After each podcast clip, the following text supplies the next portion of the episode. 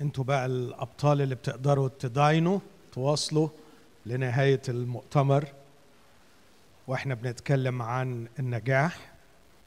ولغاية دلوقتي أعتقد إن إحنا إلى حد ما ركزنا على آه، عدم اختزال النجاح إلى النجاح الوظيفي. أتمنى إن ده يكون وصل. فالنجاح ليس مجرد أنك نجحت في وظيفتك لكنك ناجح كإنسان. فأنت أكثر جدا من أن تكون مهندس ناجح أو طبيب ناجح أو فلاح ناجح لكن ينبغي أن تكون إنسان ناجح. لكن الأمر هنا هيحتاج إلى نقطة مرجعية نقيس بها نحتكم إليها. يعني إيه إنسان ناجح؟ ما هي الإنسانية الناجحة؟ واللي وصلنا له إنه الإنسان الناجح أن يكون شخصا جيدا في الداخل في البينج بتاعه من جوه شخص جيد ويسير في طريق جيد متجها إلى غرض جيد. وحاولنا نوضح على قد ما نقدر من هو الإنسان الجيد وهوضح ده أكتر النهارده. وما هو الطريق الجيد وما هو الغرض الجيد. وأعتقد إنه يمكن النقطة اللي خدت مننا وقت شوية هي تركيز على الغرض الجيد. وده منطقي إن إحنا نبدأ بالغرض وهأكد أكتر عليه.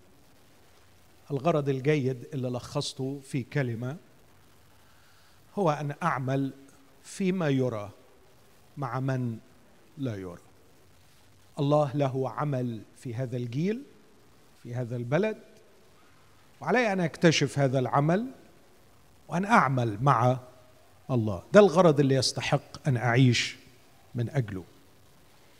لكن لكي أصل لتحقيق هذا الغرض ولكي أكون هذا الإنسان الجيد الصالح في طريق اختاره الرب لي. وأي انحراف عن هذا الطريق سيؤول بي إلى تعطل تغيري أنا كشخص في نقاط ضعف ستسوء وفي نقاط قوة لن تفعل. ودول أعتقد أنهم أهم حاجتين في الإنسان في الشخصية. الشخصية أكيد في نقاط ضعف في ويكنسز وفي نقاط قوة. والمشكلة مش هقول معظمنا تقريبا كلنا. لا مدركين ولا شايفين إيه هي نقاط ضعفنا وإلا ما كانش يبقى في مشاكل ولا إحنا كمان مستمتعين بإدراك نقاط قوتنا لأنها بتبقى غالبا بوتنشال كامنة. الشيء الوحيد اللي يكشف لك نقاط الضعف ويدي لك فرصة تعالجها ويفعل نقاط القوة إنك تمشي في الطريق اللي الرب اختاره. الطريق اللي الرب اختاره مرسوم بحكمة إلهية علشان يبين نقاط ضعفك ويفعل نقاط قوتك. والجميل فيه لما بتكون في الطريق ده لما بيكشف لك نقاط ضعفك بيعالجك.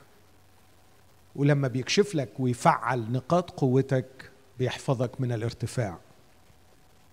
فأنا أعتقد إن دي أجمل رحلة حياة يختارها الرب لك. على الجانب الآخر إحنا في سذاجة وجهل وحماقة. أحيانا نختار طريقنا لأنفسنا.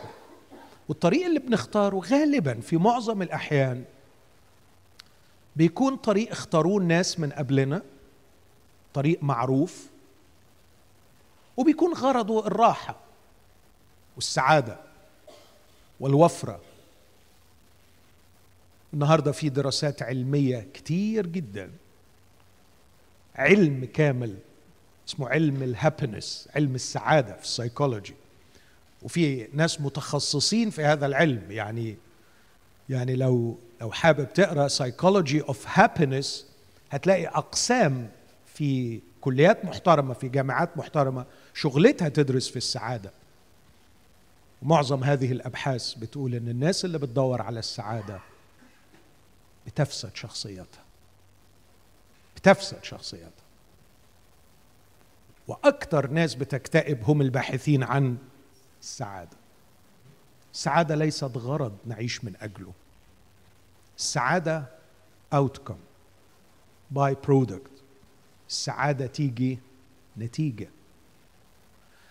في طريقي لكي أعيش حياة لها معنى حياة تستحق أن تعاش نقاط ضعفي تكشف وتعالج نقاط قوتي تفعل. يصبح لي تأثير على الآخرين يصبح لي ثمر تفاجئني السعادة. وأعتقد معظمنا عارف إنه أحلى لحظات السعادة هي التي تأتي مفاجئة حاجة مش مش مخطط لها.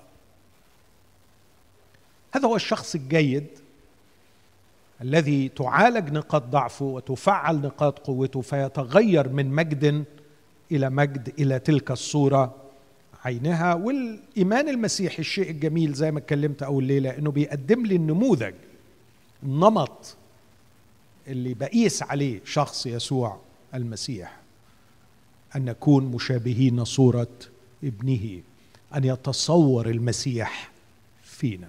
شخص جيد وغرض جيد وطريق جيد والثلاثه ما ينفصلوش عن بعض وهم دول مع بعض كده اللي ممكن يخلوا الرحلة بتاعتك في الحياة رحلة نجاح.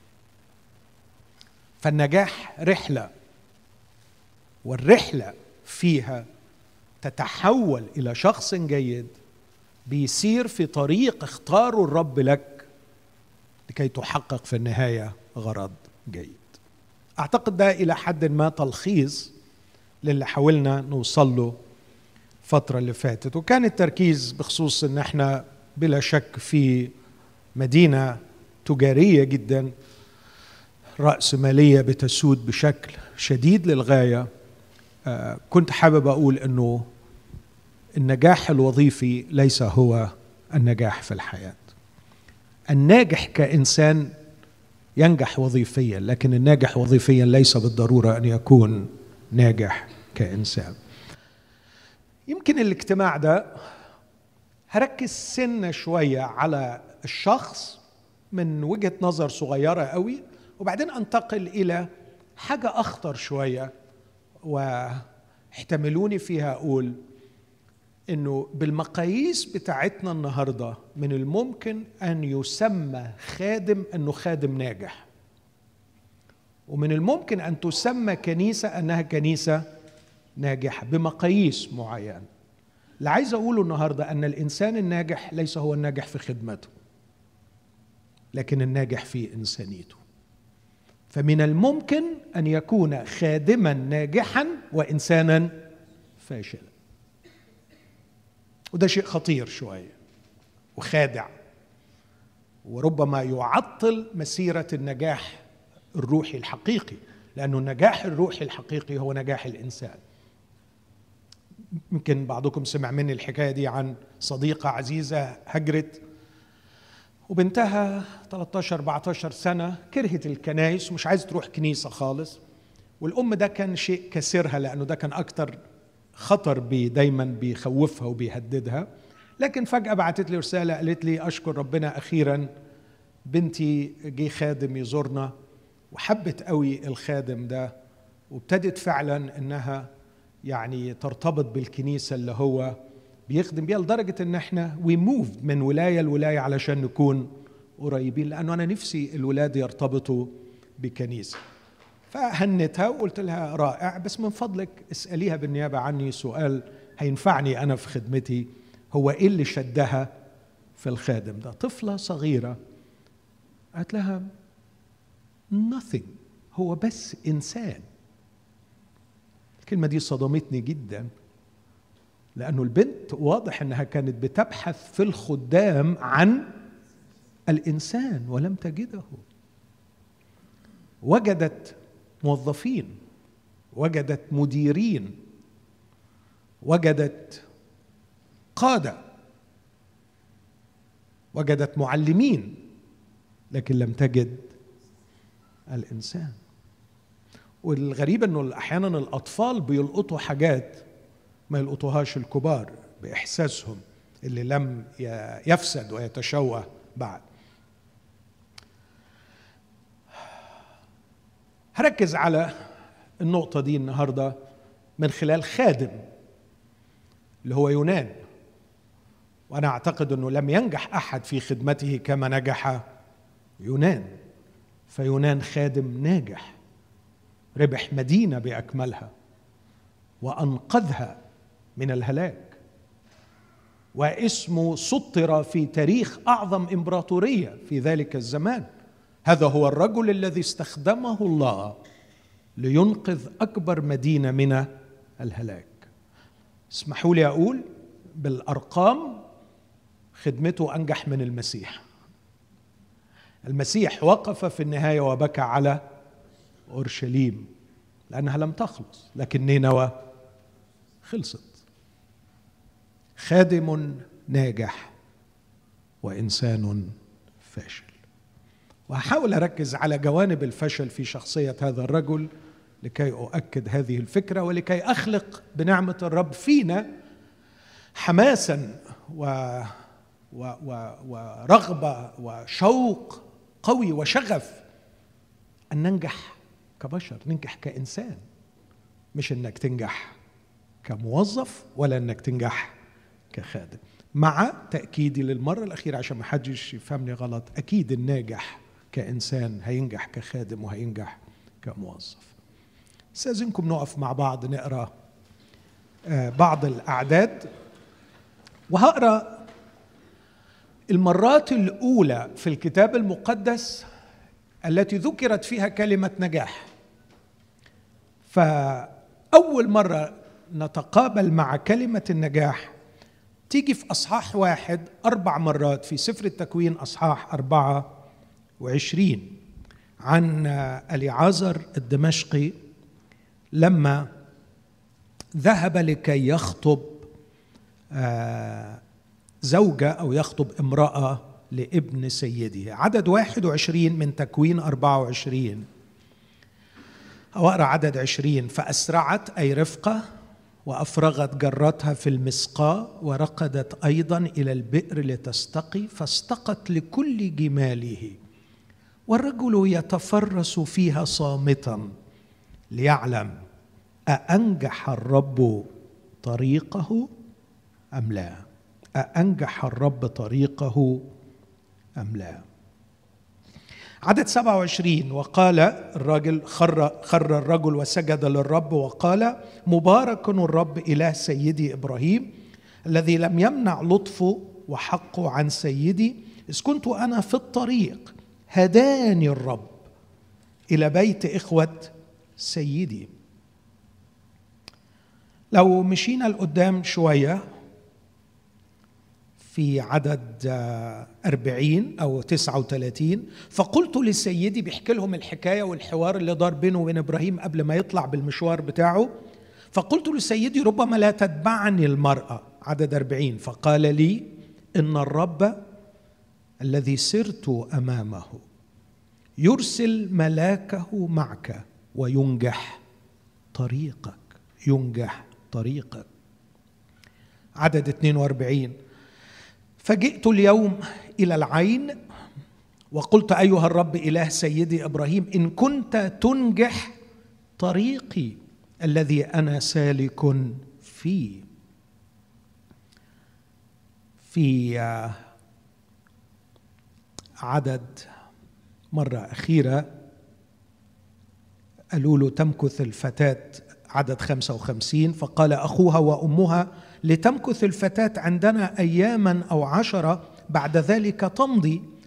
فقال لهم لا تعوقوني والرب قد أنجح طريقي اصرفوني لأذهب إلى سيدي. خدتوا بالكم أربع مرات يتكلم عن نجاح الطريق.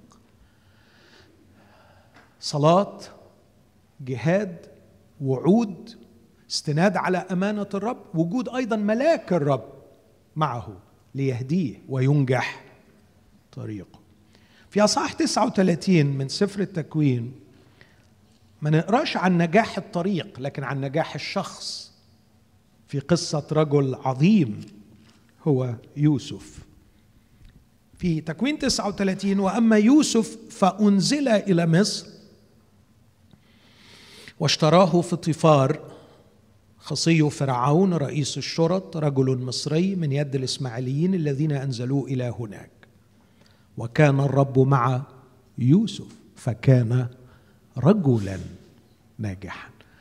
هنا لا نقرأ عن طريق ناجح لكن نقرأ عن رجل عن شخص ناجح. كان رجلا ناجحا وكان في بيت سيده المصري. لكن هذا الرجل الناجح عدد ثلاثة ورأى سيده أن الرب معه وأن كل ما يصنع كان الرب ينجحه بيده. عمل ناجح بيطلع منه شيء ناجح. وأعتقد معظمنا عارف إنه تكرر هذا عن يوسف. في نهاية الأصحاح يوسف يترمي في السجن لكن في عدد 23 آخر عدد ولم يكن رئيس بيت السجن ينظر شيئا البتة مما في يده لأن الرب كان معه ومهما صنع كان الرب ينجحه. آمين. هذه هي كلمة الرب. تفضل.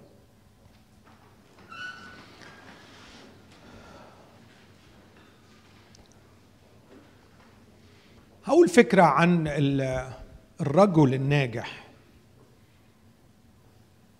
الرجل الناجح إذا حبيت يعني أختار كلمتين صغيرين. أتذكر سي إس لويس وهو يكتب عن الأخلاق. وبيقول إمتى تقول عن أخلاق إنها أخلاق كويسة؟ فإدى تشبيه بديع الحقيقة. قال لو في سفينة نزلت البحر وهذه السفينة ستبحر في خضم المياه مع العواصف والأعاصير. هذه السفينة تحتاج إلى ثلاث أشياء. الشيء الأول تحتاج إلى تحديد جيد لغرض الإبحار. هي رايحة فين؟ الحاجة الثانية السفينة محتاجة إنها تكون سليمة بحيث لا تغرق. الحاجة الثالثة أن يكون عندها بوصلة جيدة لكي لا تصطدم بالسفن الأخرى. وقال الإنسان الناجح أخلاقيا أول شيء وأهم شيء هو اللي حدد نقطة الوصول هو اللي حدد الغرض هو اللي عارف هو رايح فين. لكن بعد كده بيحتاج تجديد في الداخل يحميه من الفساد. كان في أشخاص عارفين هم رايحين فين وكانوا إلى حد ما ناجحين في أعمالهم لكن ما قدروش يقاوموا تجربة معينة زي داوود فسقط في الخطية. لكن كمان الشخص الجيد مش بس محتاج إنه يحدد نقطة الوصول أنا أنا رايح فين؟ الغرض اللي أنا متجه لأجله. ومش بس يكون من جوة طاهر نقي أمين أمام الله يتغير اخلاقيا وروحيا. غسل الميلاد الثاني وتجديد الروح القدس لكي يكون اخلاقيا أمين مقدس. لكن كمان محتاج ما يخبطش في بقية الناس. محتاج ما يتصادمش مع الناس. بلغتنا في الطب النفسي أن يكون ناجح علاقاتيا. علاقاتيا. يعني أقدر أقول إنه سي إس لويس لا يفصل نجاح الإنسان عن النجاح الوجودي. إيه إرساليتك في الحياة وإيه الغرض اللي أنت عايز تحققه؟ والنجاح الأخلاقي إنك تكون مقدس في الداخل علشان تكون صامد أمام التجارب اللي ممكن تجارب بالمال تجارب بالجنس تجارب بالكبرياء تجارب بالشهرة. مختلف أنواع التجارب الخطية تحيط بنا بسهولة. إذا ما كانش جسم السفينة قوي مش هيصمد أمام التجارب. لكن كمان محتاج يكون ناجح علاقاتيا علشان أنت مش هتقدر تعيش في الحياة في طريق لوحدك بعيد عن بقية الناس. أنت طول الوقت بتعدي بين الناس. في اللي بيحبك وفي اللي بينافسك في اللي بيكرهك وانت مش هتقدر تنقي اللي هتتعامل معاهم. انت هتتعامل مع كل الأنواع. وفي ناس فسدت بسبب من يكرهونهم وفي ناس فسدت بسبب من يحبونهم. فانت محتاج حكمة في هذه وتلك. إزاي تتعامل مع ده وإزاي تتعامل مع ده وإزاي تتعامل مع ده؟ كيف؟ كيف أصل إلى هذا النجاح الثلاثي أن أرى غرضي وأتجه إليه؟ وأن أصلح في الداخل وأن لا أتصادم مع الآخرين. إخوتي هذا في الطب النفسي مستحيل. مستحيل. مستحيل في علم نفس أو طب نفسي يصلحك على الثلاث أبعاد. يعني إذا افترض إذا افترض إذا افترضت جدلا إنه هيحسنك. اخلاقيا طبعا الطب النفسي مش مشغول يحسنك اخلاقيا. ويهمه يبسطك. يمكن ينجح حتى يفهمك علاقاتيا شوية لكن منين يعرف لك غرض وجودك؟ عشان كده أنا أحتاج إلى مخلص. أحتاج إلى يسوع. ومحتاج إلى يسوع مش عشان أستخدمه لكن عشان يقودني في حياتي. هذه هي رسالة الخلاص هذه هي رسالة الإنجيل في المسيحية. مش تعالى اعمل عقد مع ربنا اكرمه علشان يمشي لك أمورك فأنت تحدد الغرض وهو مجرد شغلته يساعدك. لا. لا. ده مش الإنجيل ده مش الخلاص دي مش المسيحية. المسيحية أن تخضع للمسيح الذي يقودك في رحلة الحياة. اتبعني انت. اتبعني. اول صورة في يوحنا واحد اجمل صورة. يوحنا واحد اصحاح الله وصل. الله وصل الأرض الكلمة صار جسدا وحل بيننا. يا ناس الله وصل. الصورة الأولى في يوحنا واحد والتفت يسوع ورأى التلميذين. تلميذان يتبعان. فقال لهما ماذا تطلبان؟ قال له يا معلم أين تمكث؟ فأول صورة في يوحنا واحد بعد وصول الله للأرض اثنين من التلاميذ بيعملوا إيه؟ بيتبعوه. آخر صورة في إنجيل يوحنا. آخر صورة. قال يسوع لبطرس اتبعني. فقال له هذا ما له. قال له إن كنت أشاء أن يبقى حي حتى أجيب ماذا لك؟ اتبعني أنت. والمشهد الأخير ينزل الستار في يوحنا 21 بطرس يوحنا يتبعه يسوع. رسالة الإنجيل أن الله قد وصل لكي نتبعه وليس لكي نستعمله وليس لكي نستخدمه وليس لكي نصلي إليه علشان يسهل لنا طريقنا. وينجح لنا طريقنا. لكن لكي ما يقودنا في طريقه هو والطريق بتاعه هو اللي هيحقق الغرض اللي أنا ما أعرفوش أحيانا ما أعرفش تفاصيله ما أعرفش تفاصيل الطريق ويحولني إلى هذا الشخص الجيد اللي يحمى من التجارب ينتصر وكمان اللي ما يتصادمش مع بقية إخواته. في التبعية لهذا المخلص. وعلى فكرة بحب قوي يعني استعمل كلمة المخلص. وإحنا بنرنم دلوقتي باركي يا نفس الرب. فلقيت روحي بشكر ربنا بقول له هو أصلا أنا بشكرك إن عندي نفس تعرف تباركك. To have a soul. ما هو ده خلاص النفس. النفس التي خلصت.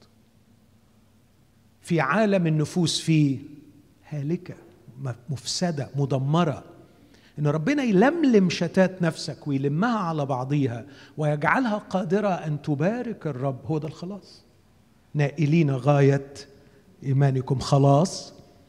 نفوسكم نفسك تخلص تتكون تتغير تكبر تنضج. خلاص. هو ده الخلاص. الخلاص أن أتغير إلى شبهه.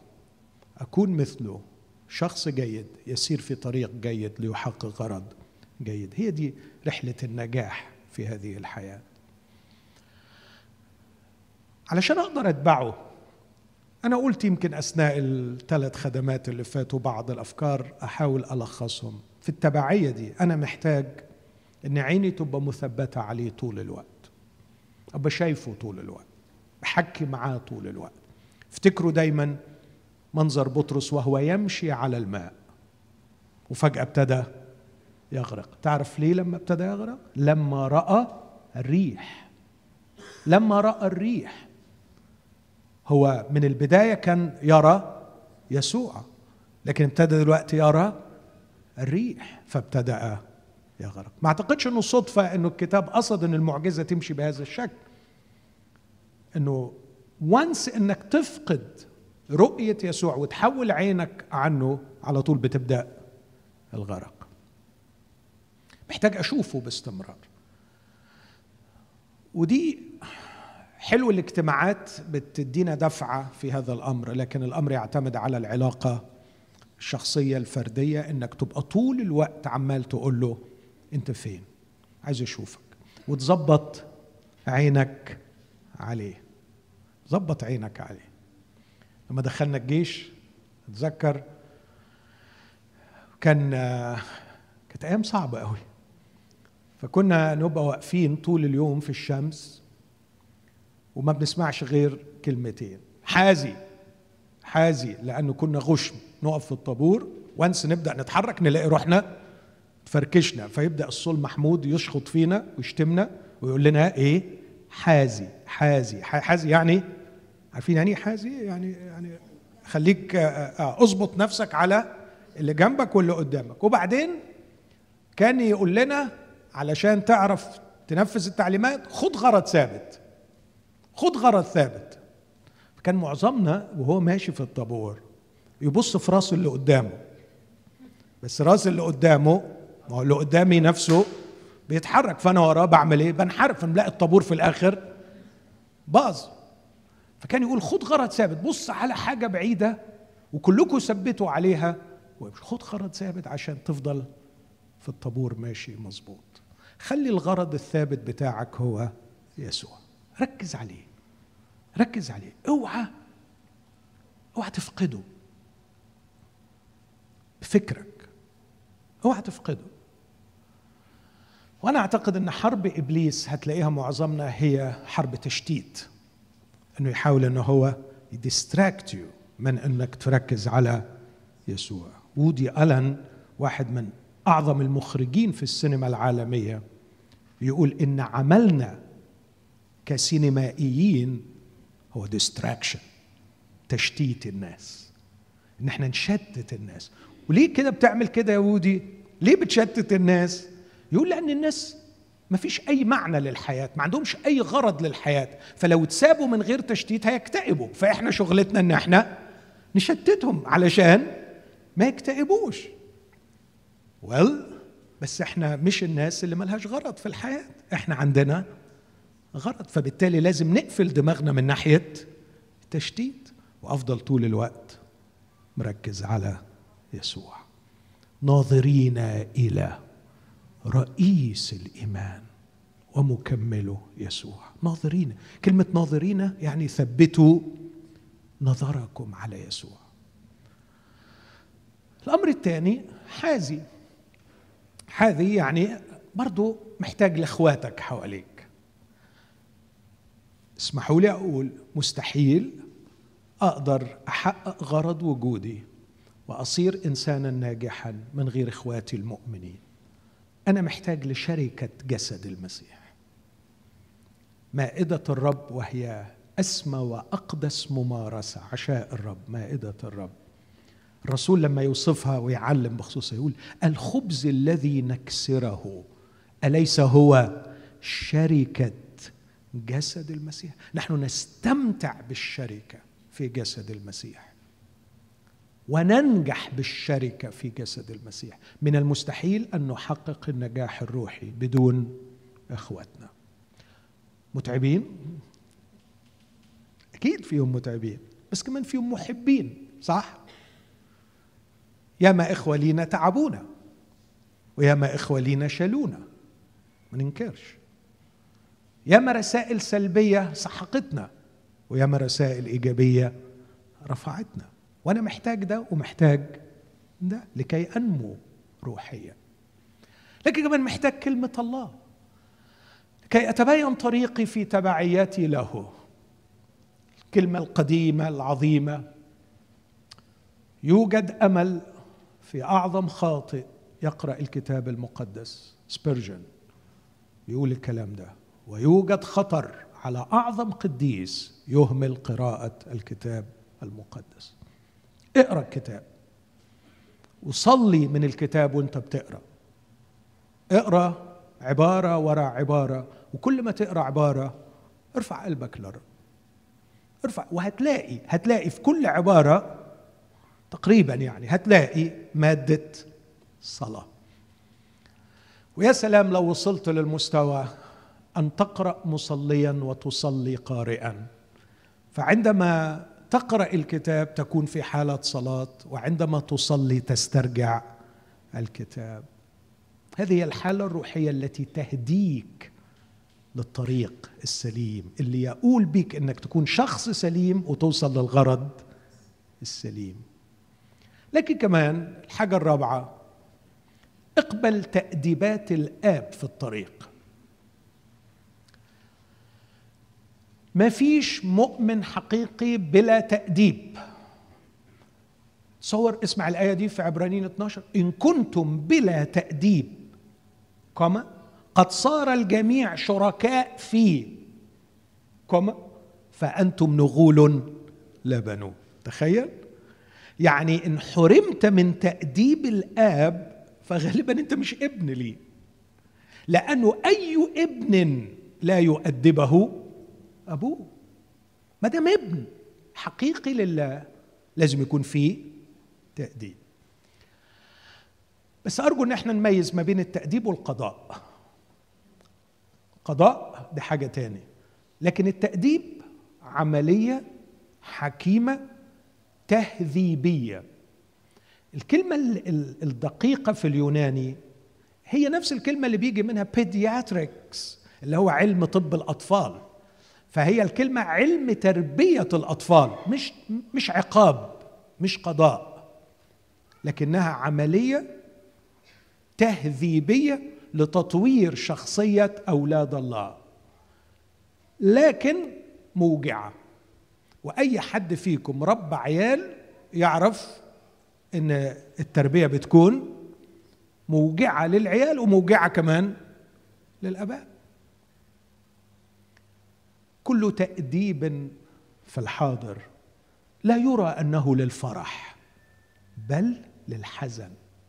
لكنه يعطي الذين يتدربون به ثمر بر للسلام. كان لنا أباء أجسادنا مؤدبين وكنا نهابهم. أفلا نخضع بالأولى لأبي الأرواح لكي نشترك في قداسته؟ الله عايزنا مقدسين فلكي نشترك في قداسة الله لابد أن نخضع لتأديب الآب. تأديب الآب ممكن يكون في صور مختلفة آه محتاج تمييز روحي علشان تفهم هو ليه ضغط عليك في النقطة دي عايز يغير فيك إيه. مثلا مثلا ممكن يروح مبوظ لك عكاز كنت بتتسند عليه. مثلا يعني أنت مسنود على عكاز كده ومطمن قوي وليك خمس سنين متكل عليه وجسمك عمال يتقل بس العكاز الحمد لله شايل شايل شايل. وبعدين هو يجي يروح شايطه. حد جرب حاجة زي كده؟ فتلاقي روحك في الهواء إيه ده؟ إزاي يحصل معايا كده؟ يهمس في ودنك ويقول لك عشان أبقى أنا عكازك. أنا عايز أبقى عكازك. تتسند عليا أنا. العكاكيز دي على فكرة مهما استمرت هيجي يوم تتكسر لكن أنا عمري ما أتكسر. تسند عليا أنا. أو مثلا مرة يسمح بغلطة وعلى فكرة هو لولا حمينا من الغلط إحنا كل يوم نغلط. فيسمح بغلطة تشوه صورتك شوية قدام الناس اللي أنت بتحبهم وتحترمهم وتهتم قوي إن صورتك قدامهم تكون جميلة كده وبراقة وامبرسيف والناس بتقدرك. وأنت ترجع بقى متم... ليه؟ ليه؟ ليه يحصل مني كده؟ وليه صورتي تتشوه؟ ياخدك على جنبه ويقول لك أنا سمحت إنك تغلط. علشان يبقى اهتمامك بصورتك قدامي أنا. مش صورتك قدام الناس. لأنه لو ركزت على صورتك قدام الناس هتقع في خطية الرياء من غير ما تحس. هذه هي تأديبات الآب. هذه هي نوعية تأديبات الآب. والشاطر إنه يلقط بسرعة إن دي يد الآب المؤدب اليد الحنونة. اللي عايزاني أبقى شخص جيد يسير في طريق جيد ليحقق غرض. جيد أي لكي أكون ناجح أمين؟ قلت أربع حاجات. ثبت عينك على يسوع. ارتبط بإخواتك المؤمنين فأنت محتاج إليهم. اقرأ كلمة الله بانتظام. اخضع لتأديبات الآب. الأربع حاجات دول هيعلموني قوي قوي قوي كيف أسير وراءه؟ كيف أتبعه؟ كيف أسترشد بهدايته؟ عشان أقدر أقول زي الراجل ده الرب قد أنجح طريقي. أنا ماشي في طريق صح متجه ناحية الغرض الصح. انتقل إلى النقطة المهمة اللي حابب أركز عليها في حياة يونان. وأتمنى إنه المثال بتاع يونان يصدمنا شوية في مقاييسنا المختلفة للنجاح. فنحن هنا مرة أخرى أقول نحن أمام خادم ناجح وإنسان فاشل. أنا ما أعرفش قد إيه تحس بخطورة الكلمة دي. لكن أنا شخصيا حاسسها قوي لما بقعد مع أولادي بيجيني هذا الهاجس. بترعب منه. أعتقد أنه ربنا زي ما بيقولوا لي إخواتي ربنا أنجح خدمتي. بيقولوا لي كده يعني. أتمنى أتمنى أنه قدام كرسي المسيح تطلع كده فعلا. لكن مرات بتساءل هو أنا خادم ناجح وأب ناجح؟ هو أنا خادم ناجح وزوج ناجح؟ هو أنا خادم ناجح ومع مرضايا موظف ناجح؟ هو أنا خادم ناجح وصديق ناجح لأصدقائي؟ يا رب. يا رب شوق قلبي؟ مش إن أكون خادم ناجح. شوق قلبي أكون؟ إنسان ناجح. إنسان ناجح. اللي هطلع بيه من الدنيا إنسانيتي التي تكونت على صورة المسيح. هو ده اللي هنطلع بيه من الدنيا. نفسي الرب يدينا نعمة نشفى من السعي المحموم للنجاح في الخدمة. في ناس أحيانا بس يدخل الكنيسة كل اللي مسيطر على دماغه إنه عايز ينجح في خدمته ينجح في خدمته ينجح في خدمته. بيبقى أحيانا شغف يصل إلى حد الهوس. اتذكر في وقت من الأوقات كنت بخدم في بلد معينة وكان في في شباب لغاية دلوقتي يحب يقرب مني علشان يعني هو برضه بيعتقد إني خادم ناجح فنفسه هو كمان ينجح في خدمته فيقعد يسأل هو أنت نجحت إزاي؟ هو أنت عملت إيه؟ فالشخص ده جه علشان يقعد معايا فاكر كويس جدا وبعدين نايمين في الأوضة لاحظت إن هو حس إن أنا نايم بالليل فراح اتسحب بهدوء شديد وخد الكتاب المقدس بتاعي فتحه وقعد ياخد كل ال notes اللي أنا كاتبها. غلبان يا حرام. فاكر إنه شوية ال notes دول هم اللي ينجحوا الخدمة. يا غلبان. يا غلبان. اولا نجاح الخدمة مش نجاح الوعظ. يا غلبان. ممكن توعظ وعظ جامد قوي وتبقى تعيس. ولا نجاح الوعظ حتى بيجي بشوية نوتس. ده انسحاق يا ابني ودعكة قدام ربنا وعيشة مع ربنا و... واختبار لضعفك وخبتك وفشلك. وإزاي ربنا عداك في دي وربنا عداك في دي. هناك شغف أحيانا مريض بالنجاح في الخدمة وإهمال نجاح الإنسان. عشان كده أنا ما بحبش قصة آه نرتب الأمور صح. ربنا اولا العيلة ثانيا والخدمة. أنا بكره التقسيمة دي. بكرهها فعلا. إيه الغباء ده؟ هو أنا يعني علي أن أختار بين الله والعيلة والخدمة؟ نو no. أنا إنسان. أنا إنسان ناجح. المفروض إني بسعى لنجاح إنسانيتي. والإنسان الناجح تلقائيا في علاقته مع ربنا صح في علاقته بعيلته صح في علاقته بخدمته صح. لكن لأنه رتبناها وفصلناها وقسمنا عشان كده بتغاظ كمان من حكه النضوج الروحي والنضوج النفسي. يعني إيه نضوج روحي ونضوج نفسي؟ أكيد الناضج روحيا ناضج نفسيا. إلا الأمراض النفسية دي محتاجة علاج. لكن مفيش حاجة اسمها نضوج روحي ونضوج نفسي. الشخص القريب من الرب اللي بينضج روحيا اقرأ أي كتاب عن النضوج النفسي. في كتب كتيرة عن النضوج النفسي. وأنا بحترمها. كتب حلوة بس لما تقراها تلاقي من المستحيل الوصول لهذا النضوج النفسي بدون النضوج الروحي. مستحيل. أنا بقولها لك من مستحيل. لابد أن ينضج الإنسان روحيا لكي ينضج نفسيا. يعني مثلا لما واحدة من الحاجات اللي في النضوج النفسي إنك لا تتقولب وتبقى نسخة من الآخرين. لازم تكون أنت. طب أنا أنا أعرف أنا؟ هو أنا أعرف أنا؟ أنا آخر حد أعرفه هو أنا. طب هعمل إيه يعني؟ أنا محتاج خالق من فوق شايف يقودني في خطة معينة علشان يحقق لي أنا عشان أكون أنا. أنا ما أعرفش أنا ولا في حد يعرف أنا. يوم ما طلعوا القمر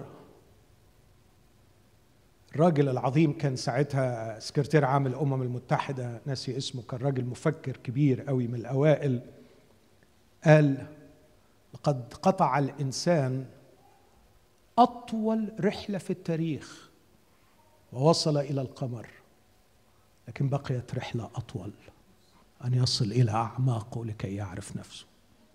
دي الرحلة الأطول. دي الرحلة الأطول. مين مين مين يطيرني في الرحلة دي؟ مين ياخدني في الرحلة دي؟ مفيش صاروخ ينفع. مفيش علم يوصل. أحتاج إلى خالقي. ده المخلص. المخلص يقودني إلى معرفة نفسي. هذا هو الخلاص.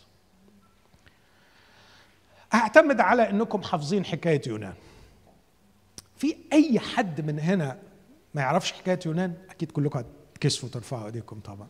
عشان صورتكم يعني الواحد يبقى طب حافظين ترنيمة أنا الحوت؟ آه. يونان.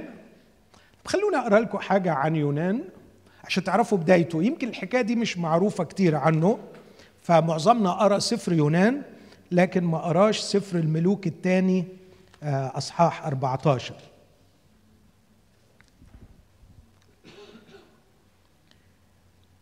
في سفر الملوك الثاني أصحاح 14 كان يربعام الثاني هو ملك على إسرائيل. في عدد 24 ملوك الثاني 14 24 وعمل الشر في عيني الرب. لم يحد عن شيء من خطايا يربعام بن نباط الذي جعل إسرائيل يخطئ. يربعام بن نباط ده أول يربعام وكان شرير جدا. يربعام الثاني بقى أشر منه ولم يحد عن خطايا يربعام الأولاني. بس الغريب جدا اسمع الكلمات اللي جاية دي. في عدد 25 يعني عدد 24 بيقول إنه شرير عدد 25 يقول هو رد تخم إسرائيل من مدخل حمات إلى بحر العربة. حسب كلام الرب إله إسرائيل الذي تكلم به عن يد عبده يونان ابن امتاي النبي الذي من جد حافر. يعني الشعب في طب نكمل القراية؟ لأن الرب رأى ضيق إسرائيل مرا جدا لأنه لم يكن محجوز ولا مطلق. ده تعبير بلاغي عندهم يعني الدنيا مقفلة على الآخر. وليس معين لإسرائيل ليس معين لإسرائيل. ولم يتكلم الرب بمحو اسم إسرائيل من تحت السماء فخلصهم بيد يربعام بن يواش اللي هو الراجل الشرير. إيه الحكاية الجميلة دي؟ الحكاية دي كانت أيام يونان النبي. يونان ربنا قال له تعالى يونان. أنت شايف حال إسرائيل إيه؟ قال له مر جدا. شايف شرهم إيه؟ أبشع شر وصلوا له في التاريخ. بس إيه رأيك يا يونان؟ أنا بحب شعبي وعايزك تروح تتكلم بالخلاص ليهم. روح قول لهم الله هيخلصكم. وروح قول لي يا اربعام ابن يؤاش الشرير قوي ده أنا هستخدمك عشان تخلص شعبي. مش عشان انت كويس انت شرير. والشعب شرير بس أنا قلبي حن على شعبي. يونان يتهيألي كان مذهول من نعمة الله. إيه يا رب النعمة دي؟ إيه يا رب الرحمة دي؟ إيه يا رب الجمال ده؟ إزاي تشفق على الشعب؟ رأى ضيقهم مرا جدا لم يكن محجوز ولا مطلق وليس معين. شايف الغلب والذل. فربنا بيقول له أنا عندي نعمة كبيرة قوي يا يونان. نعمة أنت ما تعرفش عنها حاجة هتبان بعد كده في يسوع المسيح. نعمة تخلص الخاطي نعمة تنقذ اللي ما يستاهلش. يونان روح بلغ شعبي إن عندي نعمة. يونان فرح قوي وراح بلغ الشعب والرب فعلا عمل كده. راح ربنا قال له تعالى يا عندي إرسالية تانية. اللي عملته مع بني إسرائيل؟ تروح تعمله مع؟ قال له لا بقى مش للدرجة دي. تعاملنا إحنا بالنعمة؟ آه. لكن الشور؟ لا دي فوضى. لا لا لا لا لا لا. يظهر إن أنت عشان قاعد فوق في السماء بعيد شوية مش دريان باللي عمله أشور في بقية خلق الله واللي عملوا فينا. دول بهدلونا.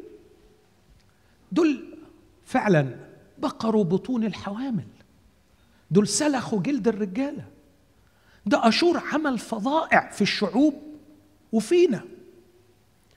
يونان يا حبيب قلبي مالكش دعوة بشغلي. أنا فاهم شغلي. وأنا لما أقول حاجة أنا عندي داتا مش عندك. عندي معلومات مش عندك. ويا ابني مش عشان أنا شغلتك معايا تعمل رئيس علي يا ابني روح نفذ الكلام. خليك مؤدب يا يونان. لا ما اروحش طبعا أكيد في حوارات كانت بينه وبين الرب وهو مصر إنه ما طب إيه الحجة بتاعته؟ هو أصله اتعلم الدرس هنا. هو شاف إسرائيل في منتهى الشر وربنا عمل إيه؟ رحمهم وأنعم. فلما تقروا الحكاية بقى في سفر يونان يقول أليس هذا هو كلامي وأنا بعد في أرضي؟ لأني علمت أنك إله رحيم ورئيف وطويل الروح وبطيء الغضب. ما هي دي مشكلتك يا رب؟ إن أنت بطيء الغضب. وأنا بقى في الموقف ده مش عايزك ابدا. بطيء الغضب عايزك تغضب عايزك تخلص عليهم عشان أنا اتفش يا حبيب قلبي مش رسالتك في الحياة تتفش ومش خدمتك ليا تعمل اللي نفسك فيه. آه على الكلمة دي حطوا تحتيها 100 خط. يا ريت كل اللي بيخدم ربنا يسمعها له. يا حبيب قلبي مش خدمتك تعمل اللي نفسك عدمة نفسك يا أخي. دي كلمة كانت تقولها جدتي. كلمة صعيدي قوي كان ابن عمتي يقول لها يا تيتا عايز يا تقول له نفسي يا تيتا تقول له عدمة نفسك. اخرس خالص.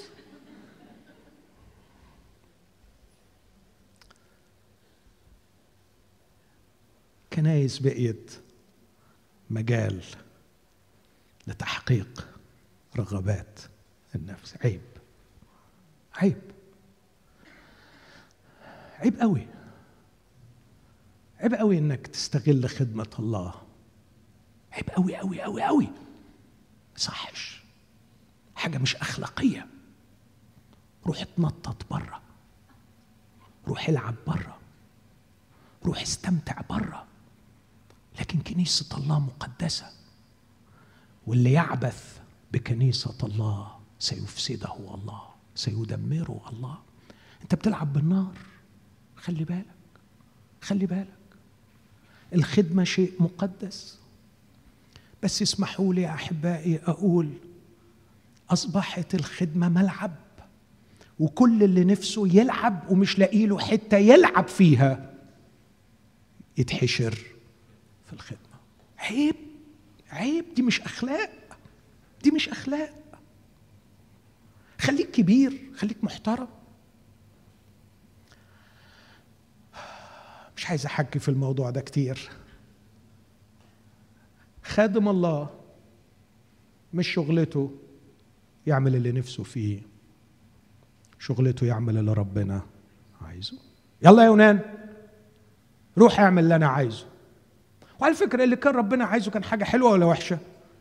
انت يا فقري الطول. انت الطول. ربنا هيستخدمك تخلص شعب مدينة. روح يا ابني. لا بس مش على مزاجي فربنا قال له روح لنينوى 800 ميل ناحية الشرق. راح راكب مركب 2400 ميل ناحية الغرب جنوب أسبانيا. دخل في يعني حط راسه براس ربنا. مش هروح يعني مش هروح. وبعدين يعني هتقعد تقول لي روح أنا هروح لك آخر الدنيا علشان ما تعرفش تجيبني. بجد؟ بجد؟ ما يعرفش يجيبك؟ طب نشوف مين الكبير. ومين اللي كلامه هي... لا هجيبك يا حبيبي هجيبك وأجيبك من رحمتي بيك. يعني بحبك وشايفك جاهل ف يعني هصبر عليك بس هجيبك. لكن هتدفع الثمن طبعا لأنك ما تقاوحش مع ربنا والدنيا تعدي ببساطة. فهجيبك وهتعمل اللي أنا عايزه على فكرة مش اللي أنت عايزه وهتدفع ثمن كبير قوي. يعني هتتسلخ في بطن الحوت. تخيلوا الهيدروكلوريك أسيد عصارة المعدة وهي يعني عمالة ياخد حمام حمض هيدروكلوريك جوه. وعشب البحر والمعدة شغالة تطحن وهو عمال يدور. وأكيد بيقول خلاص هانت هموت دلوقتي هموت وأنا عايز أموت. ولا مش هتموت؟ لا مش هتموت. آه طب ما الحمض ده يموتني والطحنة دي تموتني. يقول آه بس أنا اللي بقول تموت ولا ما تموتش. هتطحن ومش هتموت. ودي أسوأ حالة ممكن الواحد يوصل إليها إنه يطحن وما يموتش.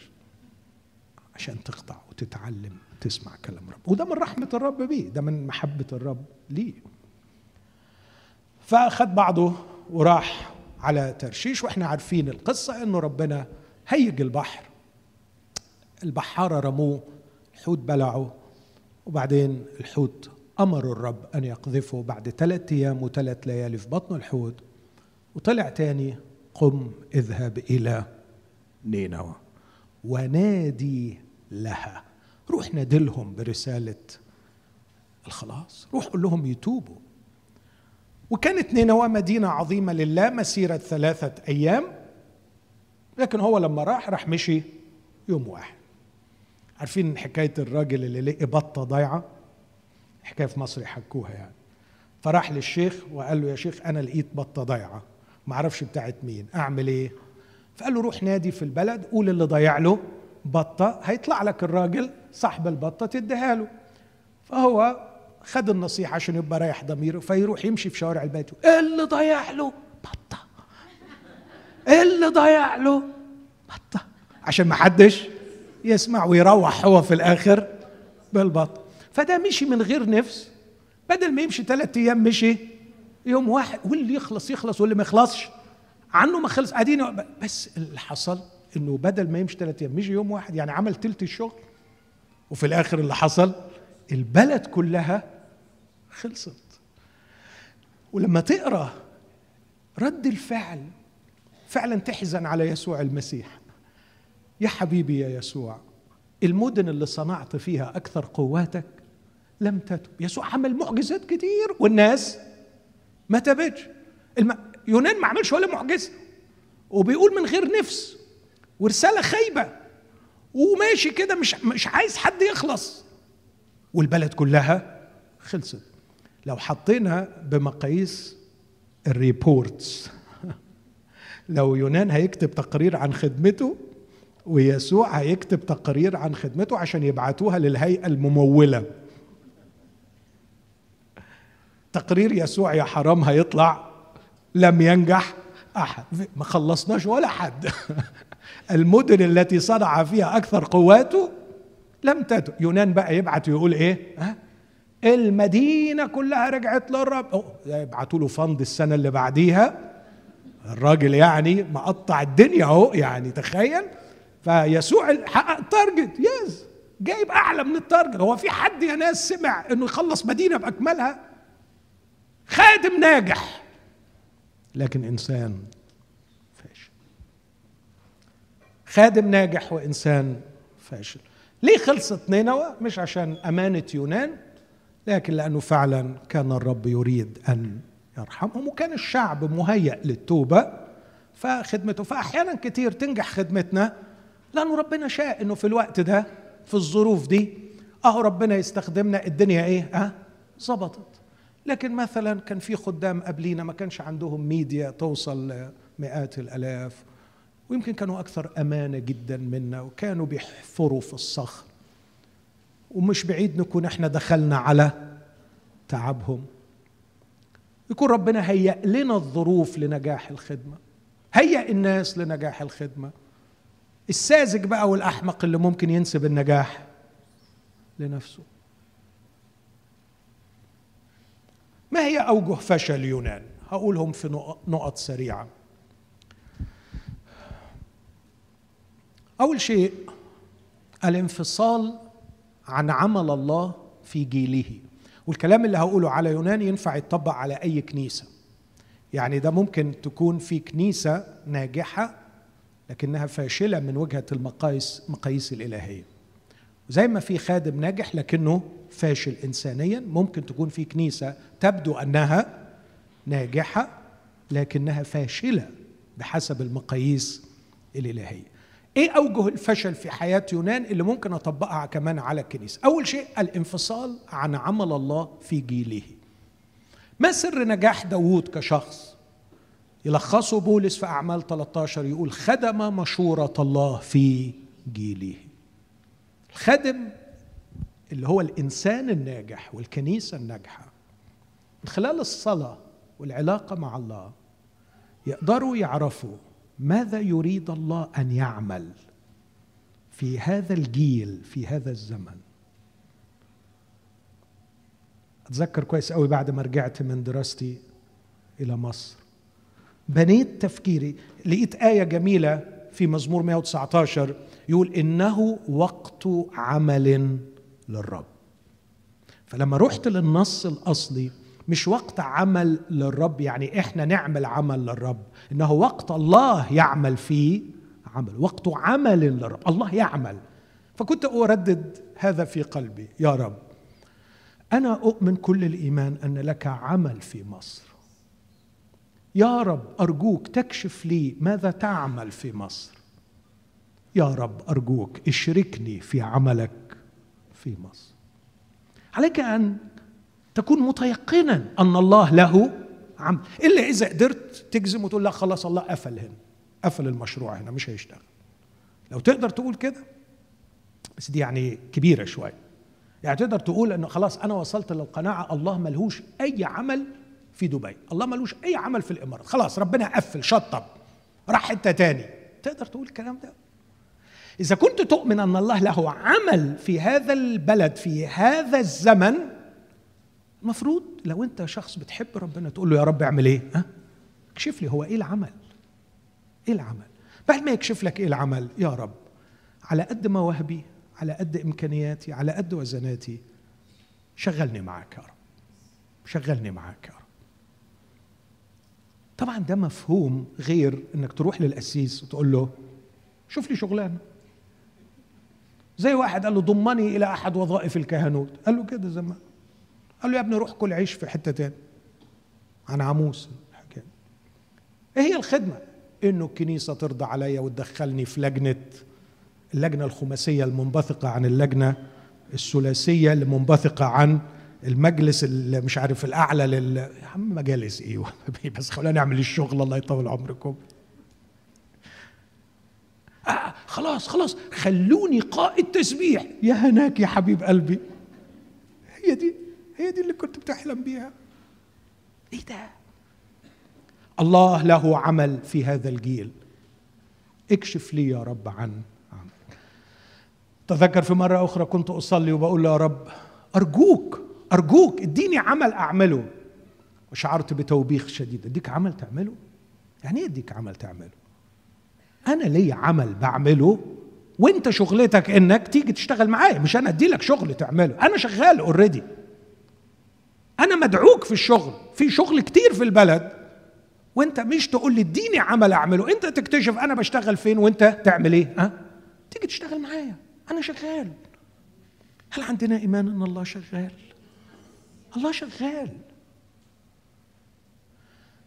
الله شغال يا يونان. شغال في نينوى اليومين دول؟ لا ما أروحش نينوى مش على مزاجي.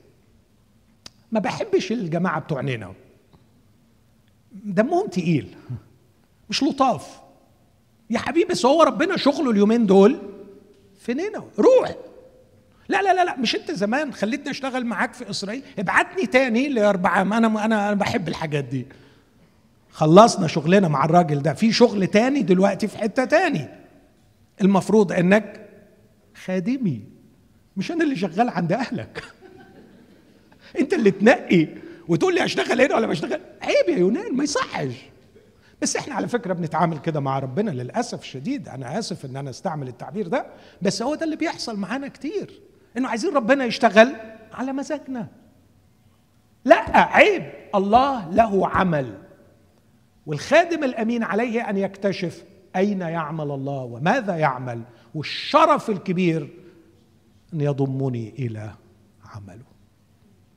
لكن يونان كان منفصلا عن عمل الله وفي كنايس النهارده للأسف out of business ربنا شغال بس هم شغالين في حتة تاني خالص. عمالين نسبح ونرنم ونتبسط ونوعظ ونعلم بعضينا؟ مع إن ده كل ده مهم بس ما لهمش دعوة إيه اللي بيحصل. وربنا بيشتغل في إيه وبيعمل؟ مش سيبك من الوجع الراس ده. خلينا في ال comfort zone بتاعتنا إحنا كده مبسوطين. نستدعي شعراء قبيلتنا ليغنوا لنا أمجادنا ويرددوا على مسامعنا قصائد الحماس التي يعني تكلل تاريخنا المجيد ككنيسة. ونعيد على روحنا. يقول لك سنة 40 حص... يا عم خلصناها 40 و50 إحنا في 2020 دلوقتي وربنا ليه شغل؟ يقول لك لا إحنا زمان حصل. يا حبيبي خلصت خلصت. في شغل دلوقتي. لا نقعد نعيد على روحنا.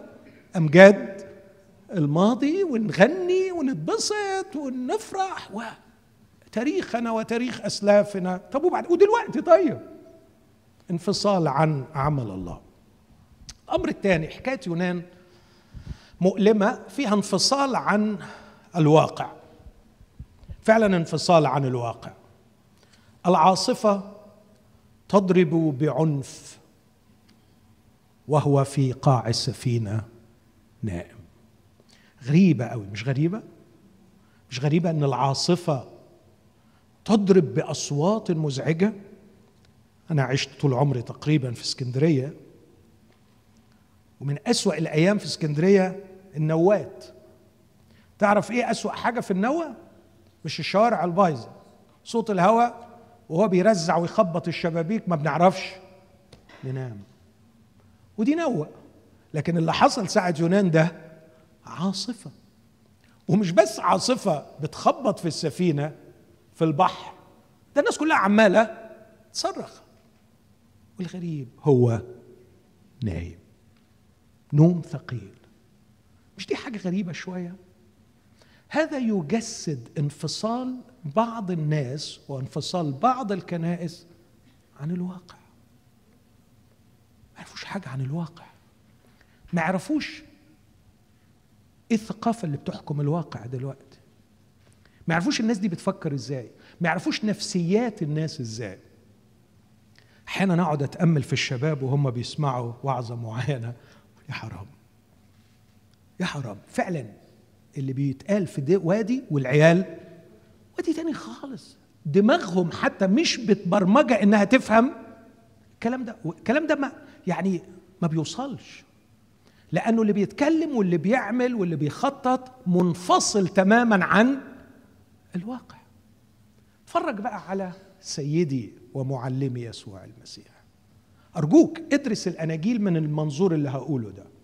اتفرج على اعمل الدراسة دي. قد إيه يسوع كان مرتبط بالواقع اللي كان بيخدم فيه.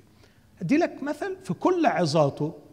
أتحداك إنه مشي بالطريقة التقليدية. أرى نص في الكتاب وابتدى يشرحه لكن خرج الزارع ليزرع ووقع على الطريق. مش هو ده الواقع بتاع مش ده اللي بيحصل معاهم في اليوم ده؟ طب تخيل النهارده أنا أروح في السيليكون فالي مثلا ولا أجي دبي وعايز أوعظ بقى أقول لهم خرج الزارع يا عم عمرنا لا شفنا زارع ولا عمرنا شفنا فلاحين. لكن المفروض إنه يكون في شيء من الواقع. لابد إنه اللي هيخدم هنا بصراحة يكون عنده دراية بعالم البيزنس. يكون عنده دراية يعني إيه واحد بيشتغل وممكن تاني يوم يلاقي روحه بره. يعني إيه واحد عايش مهدد طول الوقت إنه يفقد عمله. يعني إيه واحد بيعاني بشدة من اختلاف الثقافات اللي بتشتغل معاه. وهكذا. يسوع يعرف أسعار العصافير. يظهر بيروح السوق. لا أقول لك على حاجة وبيعرف الأغاني اللي بتتغنى في السوق. عيب يا ماهر ما تقولش الكلام ده يسوع ما يعرفش أغاني. لا على فكرة كان عارف بيقول لهم أنتوا عاملين زي ولاد جالسين في السوق وبيقولوا زمرنا لكم فلم ترقصوا ونحن لكم دي أغنية كانوا بيغنوها في السوق. ما أعرفش إيه اللي عز السن بس يعني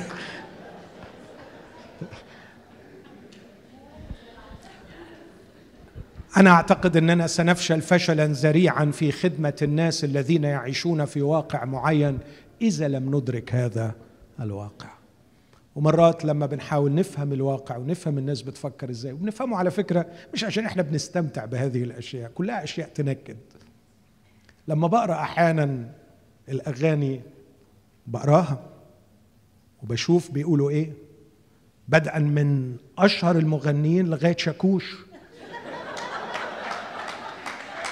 عشان أشوف عشان أشوف شعبي اللي أنا بحبه. بيسمع إيه؟ بيفكر إزاي؟ وأتذكر إنه أعظم مفكري الإسكتلنديين أرنولد فليتشر قال أعطني أن أكتب أغاني شعب ولا يهمني بعد هذا من يكتب له الدستور. لأنك إذا كتبت أغاني الشعب ستتحكم فيهم أكثر ما يتحكم فيهم الدستور. حسن شاكوش بيتحكم في عقول الشعب المصري أكثر من الدستور المصري. وإذا أنت عايز تخدم الشعب ده وعايز توصل للشعب ده تعرف هو المخ بتاعه تركب إزاي. عندما ذهب بولس لأثينا ما قال لهمش موسى بيقول وعموس بيقول لكنه قال بعض شعرائكم. قال بعض شعرائكم. الخادم فاشل والكنيسة فاشلة. إذا انفصلوا عن الواقع المحيط بهم. لابد أن تعرف طبيعة المياه في الخارج. لابد أن تعرف شدة العواصف في الخارج. يونان وأنت نائم في قعر سفينتك أنت لا تصلح أن تكون خادما لله مهما كانت نومتك مريحة مهما كانت في أمان جوه وفي ناس كل اللي بيعملوه إنه يأمنوا الكنيسة ويأمن المجال بتاعه عشان يعمل إيه؟ ها؟ عشان ينام. لكن لا يريد أن ينزعج بالواقع. لكن كمان النقطة الثالثة ودي المؤلمة قوي إن الناس الوثنيين يجوا يقولوا له قوم اصرخ لإلهك. كان الجميع يصرخون. أقول أن الأمر الثالث من علامات الفشل كخادم أو ككنيسة الانفصال عن صراخ الهالكين. الانفصال عن صراخ الهالكين. هناك هالكون حولنا يصرخون. اعبر إلينا. وعنا ما أقدرش ومش مسموح لي أتكلم عن هذا الأمر كثيرا بصراحة. لكن لم أكف عن أن أذهل يوم بعد اليوم من حجم الناس التي تصرخ في أماكنها ولا أحد يعلم عنها شيئا. لكن الله في رحمته ونعمته أحيانا يهدي طريقنا إلى هؤلاء الناس لكي نرى صراخهم نسمعهم يصرخون. وتعرف وتعرف آخرتها محتاجين يسوع المسيح. اسمحوا لي أقول حاجة واحدة صغيرة لا أنساها ابدا. كنت نبطش في مستشفى أمراض نفسية ونايم بالليل. وكان زميلي في النبطشية ابن أحد المرموقين في البلد بشكل كبير. وجي بالليل لقيته بيصحيني بإنزعاج شديد في نص الليل. على طول الحالة دي لما بتحصل بعرف إن في عيان مات. حد موت نفسه حد موت حد في مستشفى أمراض عقلية فقمت منزعج بشدة. بقول له في إيه؟ في إيه؟ في إيه؟ قال يا اخ قوم أنت نايم أنت نايم بعمق وأنا عمال أتأمل فيك نايم بعمق وأنا مش عارف أنام. يا أخي تقر عليا عشان بعرف أنام. قال لي لا قوم قوم اتكلم معايا. قلت له قعدت عايز إيه قال لي عندكم في المسيحية خلاص. وأنا قايم من النوم. قلت له إيه؟ قال لي عندكم في المسيحية خلاص. قلت له على فكرة هي من أولها لأخرها ما فيهاش غير خلاص. قال قوم كلمني عن الخلاص. يا إلى هي إلى هذا الحد العطش إلى الخلاص؟ يسوع قال طوبى للجياع والعطاش إلى البر. حولكم هالكون يصرخون جياع وعطاش إلى البر. بس الكنيسة أو الخدام اللي مبسوطين بخدمتهم ومبسوطين بكنايسهم ما لهمش دعوة بصراخ. الهالكين. إحنا عندنا مؤتمر يا جدع. والمؤتمر ده عايز ترتيبات ست شهور. وبعدين إحنا لغاية دلوقتي مش لاقيين المسبح اللي يمشي على أذواق كل بتاع. أصل إحنا عندنا ناس في الكنيسة بتحب الشرقي بس عندنا ناس تانيين بتحب الغربي. وعندنا ناس بتحب اللغة العامية وعندنا ناس بتحب اللغة الفصحى. فالحقيقة لينا شهرين بنجتمع مرتين في الأسبوع علشان نقرر مين حد عدى في ال... حد عدى في الهبل ده. انفصال عن صراخ الهالكين. نغوص في أنشطتنا الممتعة. نذهب إلى مؤتمراتنا المسلية. نعيش أوهامنا في كنائسنا والعالم من حولنا. يهلك ويصرخ من العطش. ولا يجد شخص يمد يده بكوب ماء. النقطة الرابعة. الانفصال عما يعرف. الانفصال عما يعرف. ركز معايا في الحكاية بتاعت يونان. لما قالوا له يا عم قوم قوم انت إزاي مش بتصرخ في المصيبة اللي إحنا فيها دي؟ وبعدين عارفين حضراتكم القصة. قال لهم أنا قالوا له عدد ثمانية يونان واحد ثمانية من فضلك. فقالوا له أخبرنا بسبب من هذه المصيبة علينا. ما هو عملك؟ من أين أتيت؟ ما هي أرضك؟ من أي شعب أنت؟ فقال لهم أنا عبراني. بص العبارة اللي جاية دي. وأنا خائف من الرب إله السماء الذي صنع البحر والبر. مين ربنا يا يونان؟ ربنا هو اللي بيصنع البحر والبر. طب ولما حبيت تهرب من ربنا من البر رحت فين يا يونان؟ رحت البحر. يونان يا حبيبي طب نراجع السؤال من تاني. هو مين عمل البحر؟ ربنا عمل البحر. يعني ربنا موجود في البحر يا يونان؟ آه موجود في البحر. طب لما تحب تهرب من ربنا من البر تروح فين يا يونان؟ أروح البحر. انف... نعرف. لكننا لا نخضع لما نعرف. وتعرف بيبقى عملنا جوه الكنيسة إيه؟ إن إحنا نزود ما نعرف. كل ما نلاقي مشكلة نجيب حد يعرفنا. نعرف. نعرف. نعرف. طب نعمل بواحد على عشرة من اللي نعرفه. يا يونان طالما إن أنت عارف إن الله صنع البحر لماذا تهرب من الله إلى البحر؟ يقول عشان اللي بعرفه حاجة واللي لما أجي آخد قرار حاجة تاني. دي بيسموها في الطب النفسي compartmentalization كلمة طويلة شوية. لكن ال compartmentalization يعني تقسم مخك ل compartments compartment تخزن فيه المعرفة و compartment تتصرف بيه. والاثنين مش منفذين على بعض ابدا. تيجي الكنيسة تفتح ال compartment بتاع إيه؟ ها؟ تاخد تاخد تاخد تاخد. تيجي تاخد أي قرار في الجواز مع العيال مع الحياة مع الفلوس مع الشهوات مع الرغبات تشغل ال compartment بتاع الشغل. ده ملوش دعوة بده. ما تخليهم ينفذوا على بعض وخلي المعرفة الروحية تأثر شوية على قراراتك في الحياة. خادم ناجح إنسان فاشل. الحاجة الخامسة اسمعني لو تفتكروا أول ليلة اتكلمت عن ال empty self طبقا لكلام علماء النفس وقالوا إن ال empty self هي السلبية. وساعتها ذكرت وقلت عايزين حد يفكر لنا عايزين حد يعبد لنا عايزين حد يدرس لنا عايزين حد يقرر لنا. وده اللي خلق ال stars وأهميتهم. يعني أنا نفسي نفسي لو عندي وقت أعمل دراسة عن ماتشات كرة القدم أنتوا متخيلين كم ال billions اللي بتصرف على صناعة كرة القدم؟ اوعوا تفكروا ان ده حاجة وبس. لكن الناس في حالة توحدها مع الفريق. الفريق ده بيجسد كل آلامهم وصراعاتهم. وأول ما بيجيب الجون أنتوا بتشوفوا الانفجار؟ خلاص. حدث هم يصارعون صراعنا. وهم يخوضون معاركنا. وهم ينتصرون بالنيابة عنا. وعشان كده ندفع لهم مئات الملايين زي بعضه بس المهم إنه يجيب لي جون. حبيبي أنت اللي المفروض تجيب جون في الحياة. مش تتوحد مع واحد يجيب لك جون على الشاشة. شيء مخيف. Passivity برضه امبارح قلت حاجة عن لوط إن واحدة من أوجه فشله التبعية العمياء للقادة الدينيين العيب مش في القادة. العيب في الناس اللي محتاجة قادة يتبعوهم بطريقة عمياء. سلبية قاتلة. السلبية بانت إزاي في حياتها على فكرة مش من حقك تسمي روحك إنسان ناجح وأنت إنسان سلبي. ما ينفعش. إنسان سلبي يعني إنسان فاشل. بصوا السلبية. أنت مين وإيه حكايتك وإيه المصيبة بتاعتك؟ أنا وضعي كذا كذا. طب نعمل إيه فيك؟ عدد عشرة من يونان واحد. فخاف الرجال خوفا عظيما وقالوا له لماذا فعلت هذا؟ فإن الرجال عرفوا أنه هارب من وجه الرب لأنه أخبرهم. فقالوا له ماذا نصنع بك ليسكن البحر عنا؟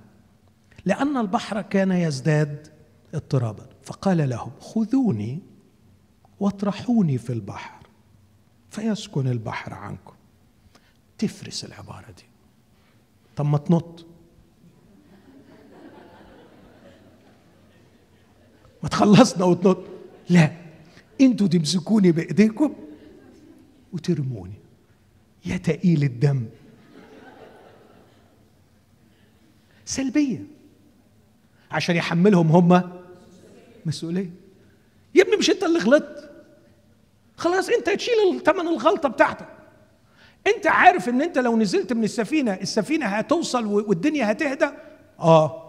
طب نط وخلصنا. لا أنتوا خدوني. وارموني يغيظ مش كده؟ بس على فكرة خدوني دي كتيرة قوي في الكنائس. خدوني شيلوني دلعوني وكلوني قرروا لي خدموني علموني. طب يا حبيبي اقعد انت ادرس شوية اقعد ذاكر. توبوني. يا حبيبي اقعد انت توب. توب. كان عندي من من من أيام قليلة. شخص في العيادة عاكك الدنيا. فقلت له خلاص ما تجيليش تاني. أنا عملت معاك كل اللي أقدر. ما تجيليش تاني. قال لي إزاي تقول لي كده؟ ما أنا جيت واتعريت قدامك. خلاص بقى أنت تعمل شغلك. قلت له يا حبيبي للأسف ما عنديش العصايه السحرية اللي خليك تبطل بيها الخطأ. ما عندي. هو بيعتبر إنه مجرد إنه جه الراجل يعني كتر ألف خيره. كتر ألف خيره. مين يعني الدكتور بتاعكم الكويس اللي بتقول أديني رحت له. يلا أهو غيرني حضرتك. سلبية قاتلة. الإنسان السلبي إنسان فاشل حتى ولو كان خادم ناجح. لا يتحمل مسؤولية أخطائه. لا يقوى أن يقف ويقول أخطأت والتكلفة كذا وسوف أدفعها. هذا هو النجاح. على فكره النجاح مش إنك ما تغلطش. ما فيش ما تخلقش إلا ما بيغلطش. النجاح إنك لما تغلط تتحمل مسؤولية غلطك أمين؟ تحمل مسؤولية الغلط برجولة. قول أنا غلطت. والثمن قد كده. وهدفعه. ساعتها تبقى إنسان ناجح. الانفصال عن مسؤوليته. مسؤوليته الشخصية تجاه نفسه. طبعا ومسؤوليته تجاه الناس. على فكرة الوحيد في كل الركاب اللي يعرف الله الحي الحقيقي كان هو. وكله عمال يصرخ لإلهه وهو نايم مش شاعر بمسؤوليته تجاه الناس ولا شاعر بمسؤوليته تجاه أخطائه. لكن نمرة ستة الانفصال عن فكر الله ومشاعره. مش بيحب اللي ربنا بيحبه. مش بيزعل على اللي ربنا بيزعل عليه. يقول له يا يونان انت شفقت على يقطينة اللي كانت بنت يوم وبنت ليلة. أفلا أشفق أنا على اثني عشر ربوة من الناس؟ لا يعرفون يمينهم من شمال يونان أنا بحب الناس. أنا بحب الناس. وأنت لو خادمي لازم تحب الناس زيي. لازم يكون ليك فكري. لازم تكون عندك مشاعر يا يونان. إنسان فاشل. لأنه لا يشعر بما يشعر به الله ولا يفكر بما يفكر فيه الله. لاحظتوا الست حاجات دول انفصال انفصال انفصال عن ست حاجات حيوية هي التي تصنع نجاح الإنسان. الحاجة الوحيدة اللي كان متصل بها يونان حسيسه الشخصية. فكان يبحث عن خلاصه من الغم وليس خلاص نينوى من الغضب والقضاء ومن الخطيه إيه الموقف الوحيد اللي يونان فرح فيه في القصة دي كلها؟ اليقطينه وربنا عملها بذكاء خارق. ويقول إن اليقطينه طلعت لكي يخلصه من غمه ففرح فرحا عظيما. أأكد لكم تسعين في المية مننا صلاته هي خلصني من الغم. أنا مغموم بسبب الموضوع ده. خلصني من الغم. وربنا يقول يا حبيبي عايز أخلصك من اللي بيجيب لك الغم. عايز أخلصك من نفس مشوهة بتتغم على اللي مش المفروض تتغم عليه. وما بتتغمش على اللي المفروض تتغم عليه.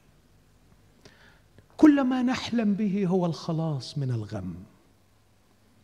بينما الله يريد خلاص النفس اللي ما عرفتش إزاي تتغم غم صحيح. ما بتتغمش حينما ينبغي أن تكون مغمومة. يا سلام على الراجل المحترم. كانت راسه هتطير. ما بال وجهك مكمد. إزاي تطلع قدام جلالة الملك وانت مغموم؟ فاكرين الرد؟ كيف لا يكمد وجهي؟ ومدينة ابائي محروقه بالنار. الله حزين على شعبه فكيف لا أحزن؟ يا سلام أكرمه الرب. نحميه. نحميه تغم صح. عشان كده أنا مرات كتير أقول قول لي إيه الحاجات اللي بتغمك أقول لك مين أنت؟ قول لي إيه الحاجات اللي بتمتعك أقول لك مين أنت؟ فنحن نعرف بما يحزننا وبما يمتعنا. ما فرحه يقطينة طلعت على راسه. وما غم ضياع اليقطينة وعلى فكرة عرف يستبدلها بمظلة. يعني راح عامل شمسية كده وقعد تحتيها وخلصت يعني.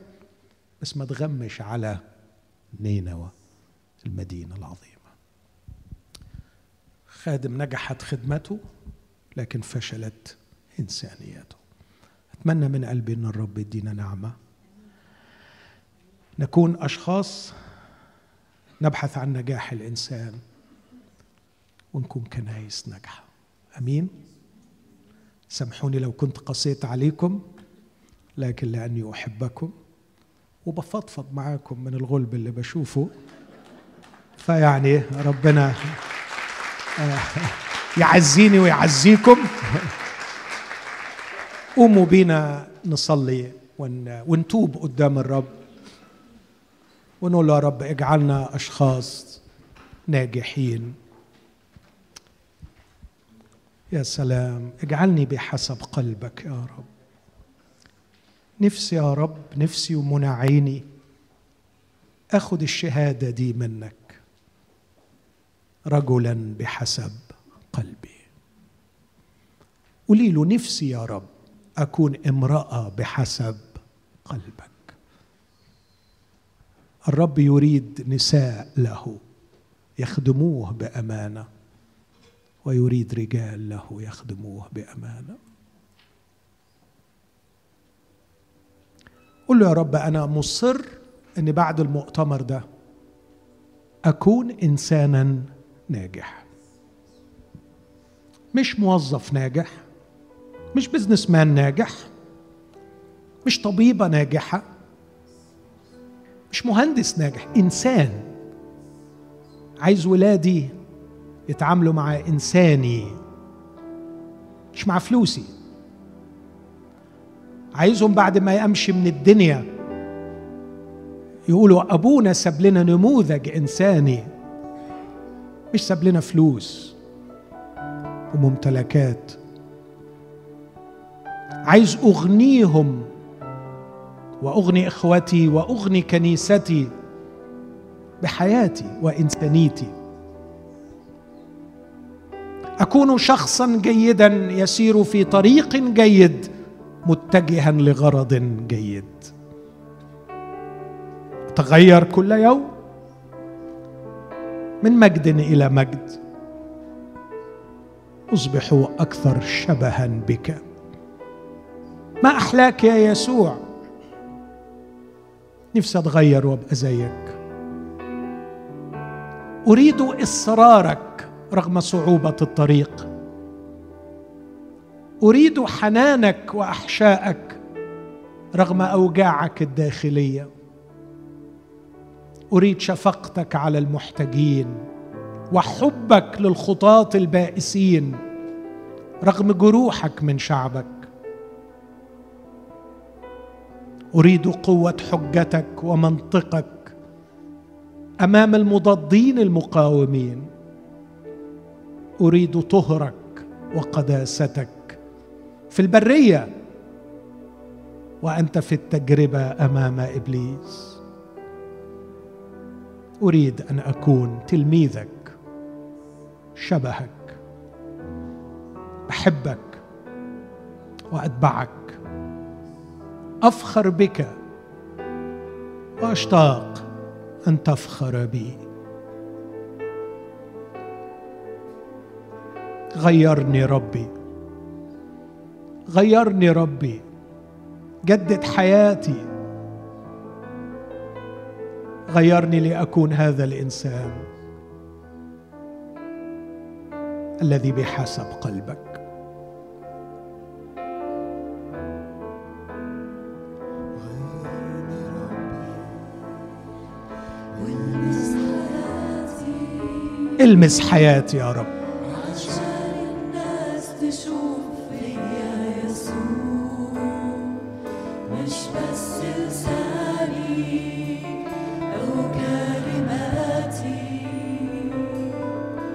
لكن أعيش تسبيحة ليسوع غيرني ربي من تاني.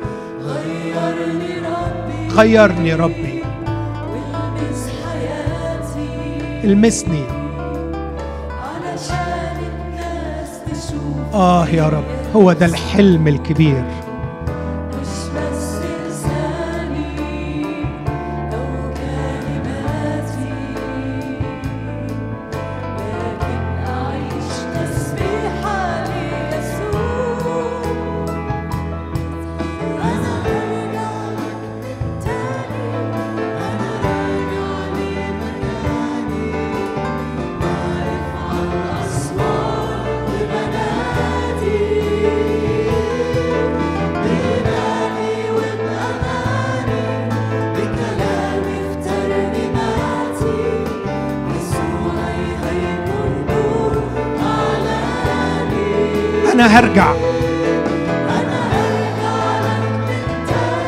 اغفر خطياتي.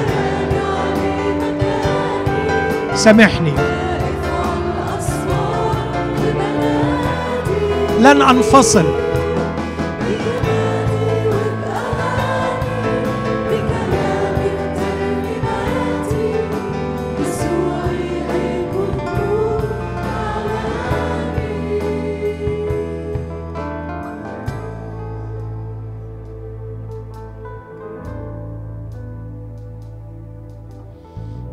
عيني علشان أشوف. أشوفك بتعمل إيه فين مع مين؟ واديني الشجاعة إني أتبعك حيثما تذهب. خلصني اليوم من تبعيتي لرغباتي. خلصني اليوم من تبعيتي لأفكاري. خلصني اليوم من تبعيتي للناس. باقي في العمر كتير. معرفش باقي لي فيه قد إيه لكن عايز اتبعك انت. عايز اتبعك انت. عايز لو الستار اسدل والقصة انتهت يكون آخر مشهد. أتبع يسوع. أتبع يسوع. في كل يوم بشوف أمور كلمت فيها قلبي من سنين.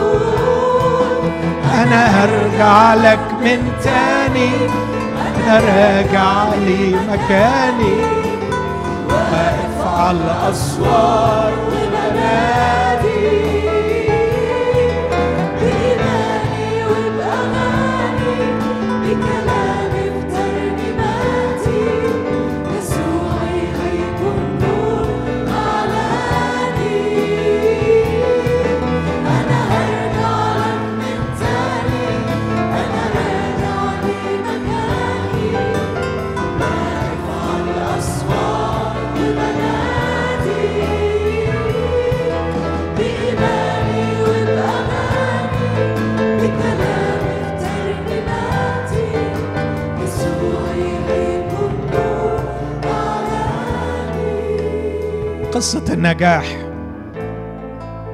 نجاح الإنسان هي قصة الخلاص. والمخلص موجود بيننا الآن. ممكن ترفع قلبك ليه وتقول له ارحمني أنا الخاطي أيها الرب يسوع خلصني. ضع يدك علي وقودني في رحلة الخلاص. يا رب إن غاية إيماني هو خلاص النفس. خلصني. خلصني من الفشل. خلصني من التشوه. خلصني من الضياع. يا حبيبي يا مخلصي قودني خلفك. قودني خلفك. خلصني يا مخلص.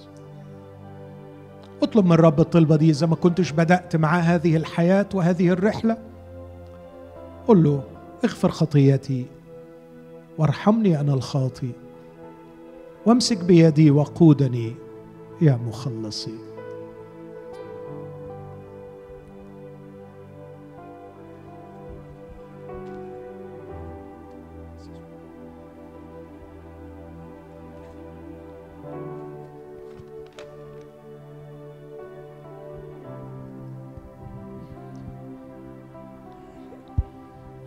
ممكن نكمل المقطع التاني اللي بيقول فاكر رسالتي واتعلم ربي تاني الانتظار. خلينا نقولها كمان مرة تاني غيرني ربي والمس حياتي. المقطع التاني فيها بيقول فاكر رسالتي. خلينا الرب يذكرنا برسالتنا. غيرني ربي والمس حياتي. علشان الناس تشوف فيا يسوع. مش بس لساني أو كلماتي لكن أعيش تسبيحة ليسوع. هسهر هصلي هسهر أصلي. فاكر رسالتي. واتعلم ربي تاني.